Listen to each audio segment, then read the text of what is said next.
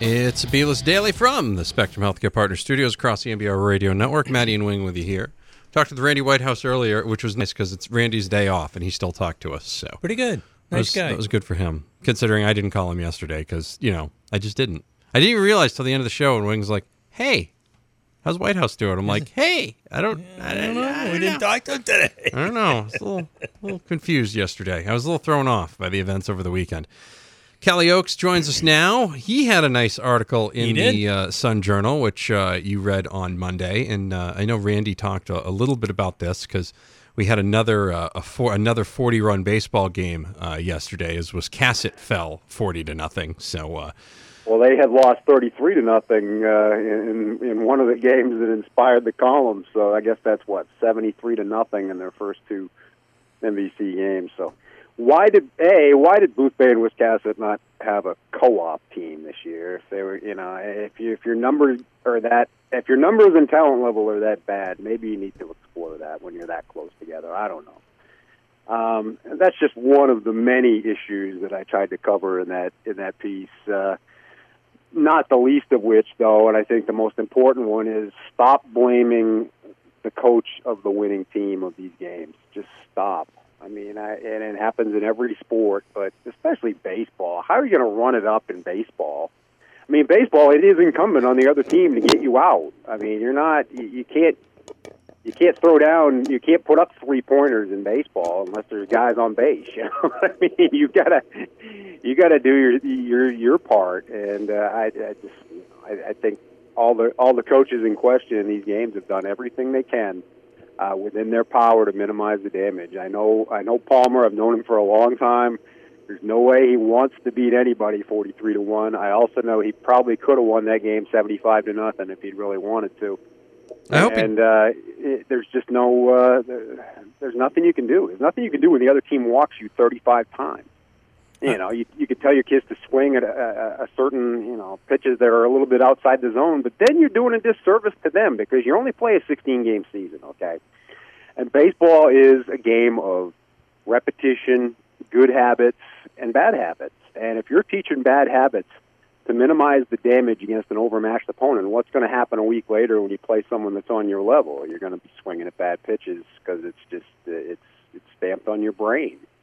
Uh, there's there's it's not the kind of game you can you can manage that way.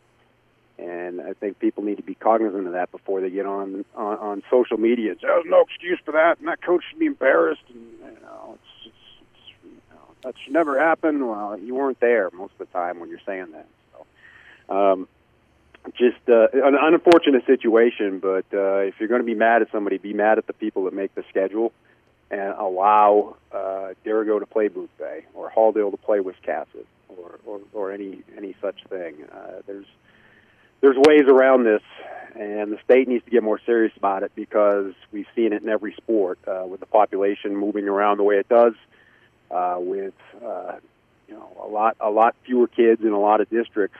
Uh, a lot of sports are suffering, and ba- no, none more than baseball.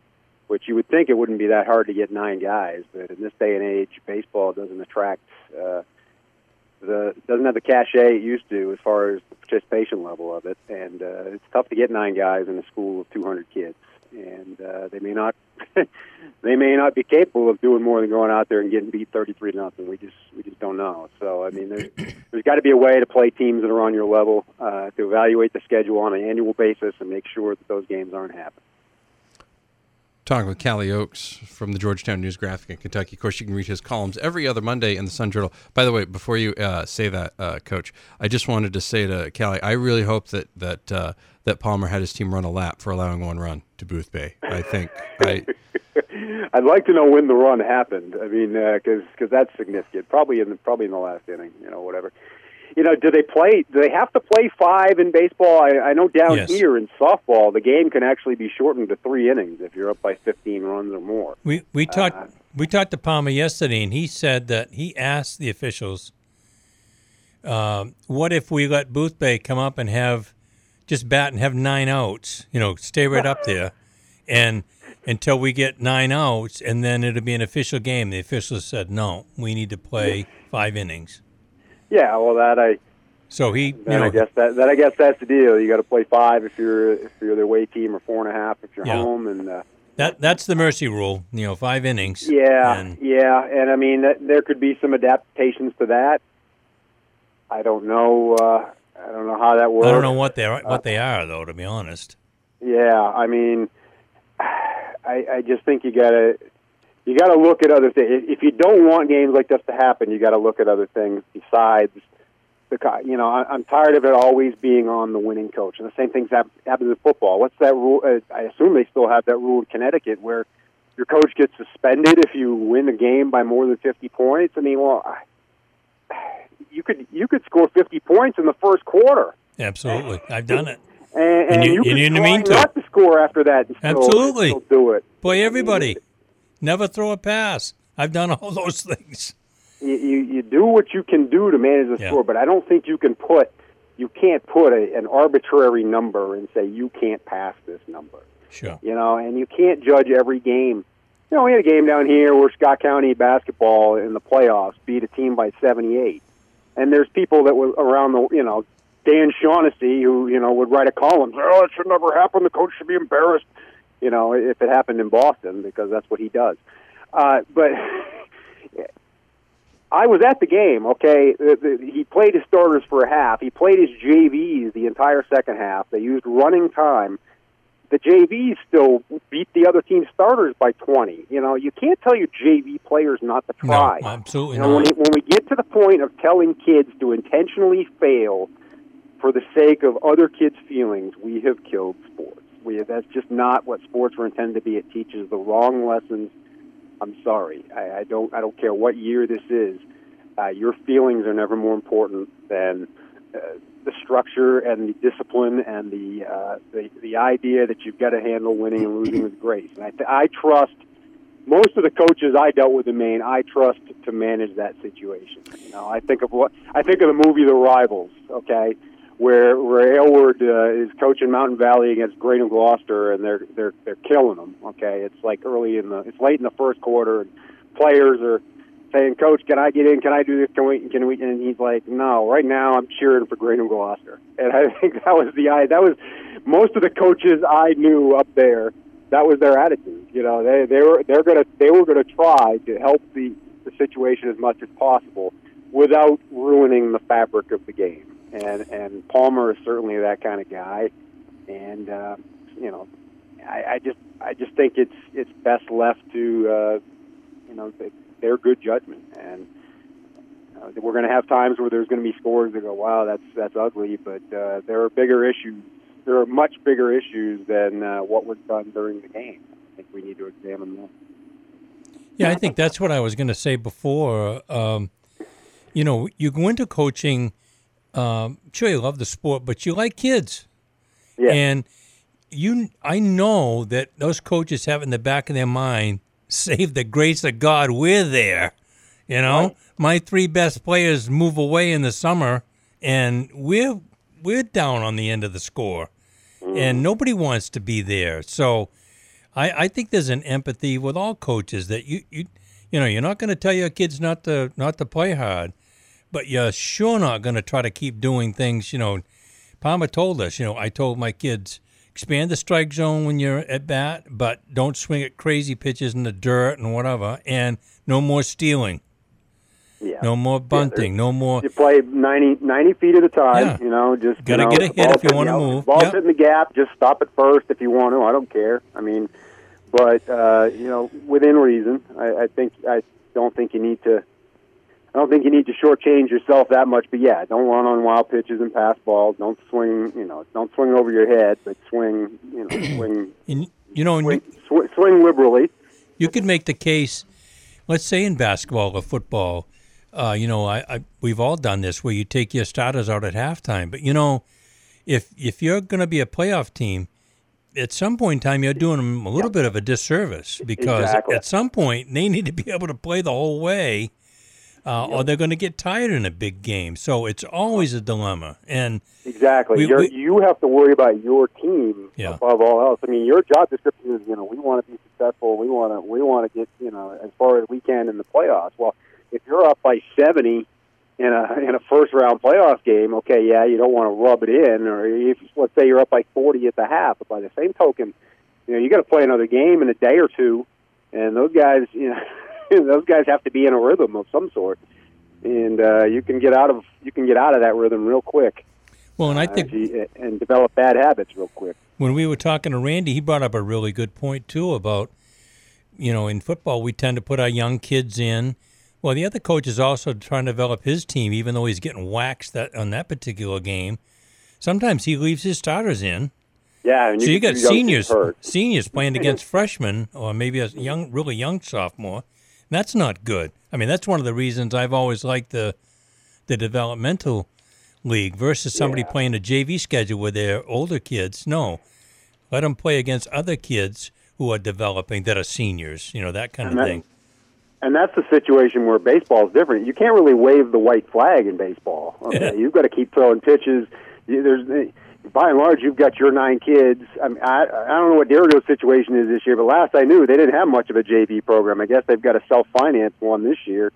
Um, but Well, he only had like 16 kids come out for the program this year because a lot of kids didn't realize that they were going to have that option this it's year. It's not like he can sub willy nilly. And, No, that's and right. just- But but in other sports, yeah, I, I, I and I've kind of always felt that whether it's basketball, football, some of those other sports where, uh, you know, I, I think it's on the losing coach. If the losing coach wants to wave the white flag and put in some subs, then I think as the winning coach, you you reciprocate because uh, if you don't leave it that way, if you put it the other way around, it's, uh, you know what Wayne's saying is exactly what's gonna what's gonna happen. You're gonna you're gonna have to answer for getting some of your freshmen hurt by the other team starters because you know. Yeah, and I've seen it before. It's fifty-eight nothing. Well, that team doesn't want to get shut out, so he leaves his first offense in there, and you know, against like you say, JVs and freshmen. It's just not a, that. Then it becomes a safety issue. So everybody's worried about the safety of the team is getting beat, but I think it goes both ways. Talking with Kalle Oakes from the Georgetown News Graphic in Kentucky, also in the Sun Journal every other Monday out there. Anybody? Um, by the way, I I am not going to be going to the the Tennessee game. I like. Apparently, some jerk somewhere decided to write in a preview. Okay. That that would be quote the best place to have a Patriots fans get together, and I Oh, okay. swear to God, every single solitary flight into or out of Nashville is no less than five hundred dollars. None. Why would they have chosen that one? I I, mean, I- I guess it, I mean it's it's what it's on Veterans Day. It's it's it's going to be fairly decent weather. Hopefully, it could be a flex game. Uh, so it'll be interesting to see what happens with it. It's scheduled for one o'clock, but it could be could end up being eight thirty. could it, it- at the very least it could be a four, right? Right. right. Yeah. Um, so yeah, I don't know who would have who would have uh, done that. Uh, there, there seems like there's plenty of other options options for that, but uh, you know, I guess in in theory it could be a, a pretty important game, the AFC at that point. Uh, so yeah, maybe. Well, we'll see what happens if the if the Titans are terrible. Maybe you know maybe nobody comes down. But I'd like to see Patriots fans go. I might just go see the 49ers play somewhere. Like maybe it'll just be easier for me to go see the 49ers play Jimmy somewhere. G. It might be cheaper for me to fly to San Francisco and watch them play than it would be I for me would to get to Nashville. Guaranteed. You book it now. would- I would say, uh, you know, you got to pick your spots with with any of the Boston teams. You got to pick your spots on the road because uh, they have a following everywhere. Um, I've, I've encountered as many Red Sox fans down here as I have Cincinnati Right. Reds fans. Some of that is because one team's good and one team sucks. But, but I've uh, I've certainly uh, certainly run into plenty of plenty of Boston Red Sox fans. My, my daughter's got a Uh, theory on that.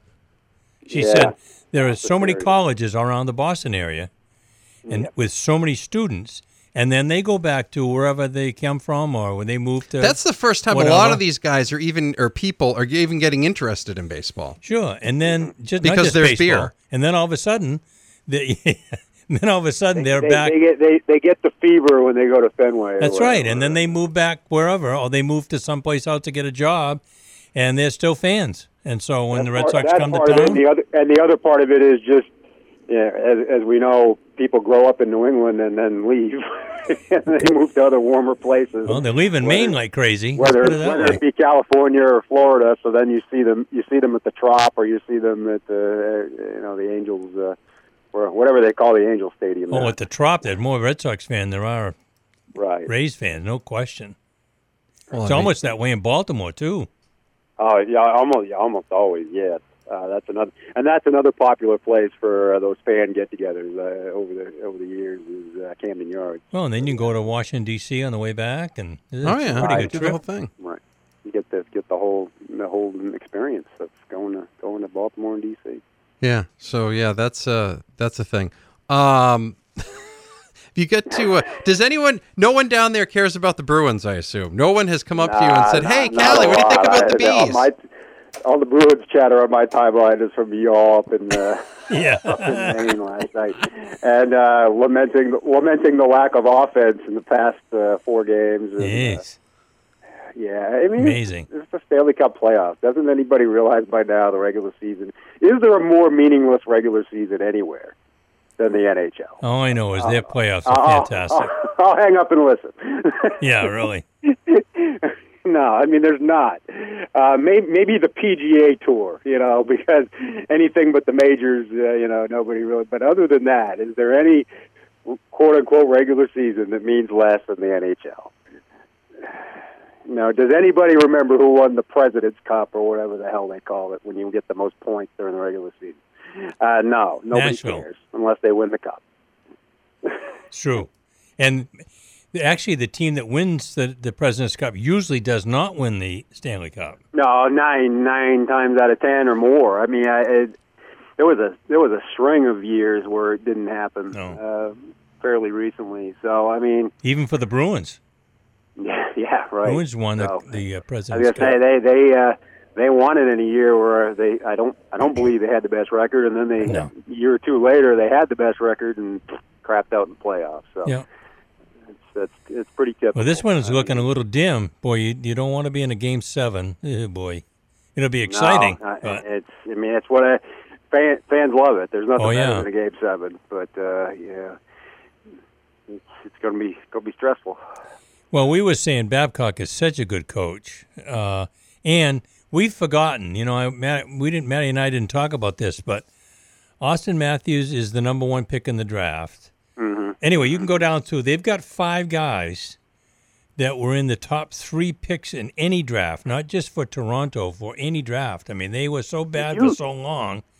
If you stink long enough, you Yeah. you'll get good. It's like I mean, I- Philadelphia. it's like Philadelphia 76ers. Trust the process. Trust yeah, the exactly. process. Trust the process. I mean, now everybody's saying they're the favorite in the East. and it's Yeah. like, well, Toronto got all those people. Then they picked up Babcock. That's a nice combination. Yeah, you know, and He uh, can coach. It's uh, you know, uh, and I'm sure uh, I'm sure it's uh, you know maybe the Cleveland Browns someday will catch up with that. Uh, that By the way- And if they if they pick Barkley and then uh, and then get a good quarterback at number four this year, they could be right in the mix uh, pretty soon. So maybe maybe they'll be there as well, and and, and the NFL will follow that pattern. Because now the chatter is that they think the Browns want Mayfield. Oh, I think that's all smokescreen I think Is that's. I think that's so Browns. Yeah. and, uh, and I just Because don't he's think got he's the guy. Issues. He's got You know, I understand that he had the better college career. I understand he had a much better college career than than those other guys. But I I, I just think all the all the you know there is some. You know, I don't get obsessed with measurables, but I think they're an issue, and I think character is an issue there too. Talking with Kalle Oakes from the Georgetown News Graphic down in Kentucky. All right, so I, I proposed a deal today because you know apparently Gronk is just into the vroom vroom I think at I this just point. saw that before my phone rang. Yeah. Okay. So Julio Jones unhappy with Atlanta. Gronk unhappy with New England. Let's just swap some picks. You know, let's trade a I- third I'm- for a I'm- second. I'm, and- all down with that. I'm you like that one? I'm in. Okay. I think I it, it it gave the. This is way better than the OBJ one. Oh, yeah. Because Yes. to me, you're actually yeah, getting a Julio. Jones is a better receiver than OBJ. And I'll he's a fight char- nice with anybody. character guy, too. I like it. All right. Good. Yeah. All right. So can we mark that, That, down? that That, I'm you good with. That that that move I can accept. Okay, so once again, and this is coming off the successful heels of me predicting yesterday at 10:14 that Marcus Smart would play in Game Five tonight, and hey, what do you know? Um, uh, so at this point, yeah, absolutely. I think uh, I think Gronk, uh, Gronk, and, and a couple picks get flip flopped over to Atlanta for Julio Jones uh, over the weekend, over this weekend, and then we're talking about it over the weekend. Oh, let's just put that out there as wild, crazy prediction Friday of the NFL morning, draft. Friday number morning, one. we'll be on fire Yeah, we will be. Just say, just say, we told you so when it happens. What's amazing is I'm going to play this during the sports flash, and somebody's going to think that this actually happened, and they're going to tell that to their friends. It'll be out there. Fake news. Yes, yes. We don't know fake what the picks are yet, is- but we this is- know. Yeah, This we don't it. know what the picks are, but we think Gronk is going to get traded for Julio Jones. And Sources Cal- have told us. and Kalle Oakes thinks it's a good idea, so it's Yeah, not really okay. completely Mark off. it down. Mention Mark my name, and down. then I'll be Yeah. right there with it. Yep.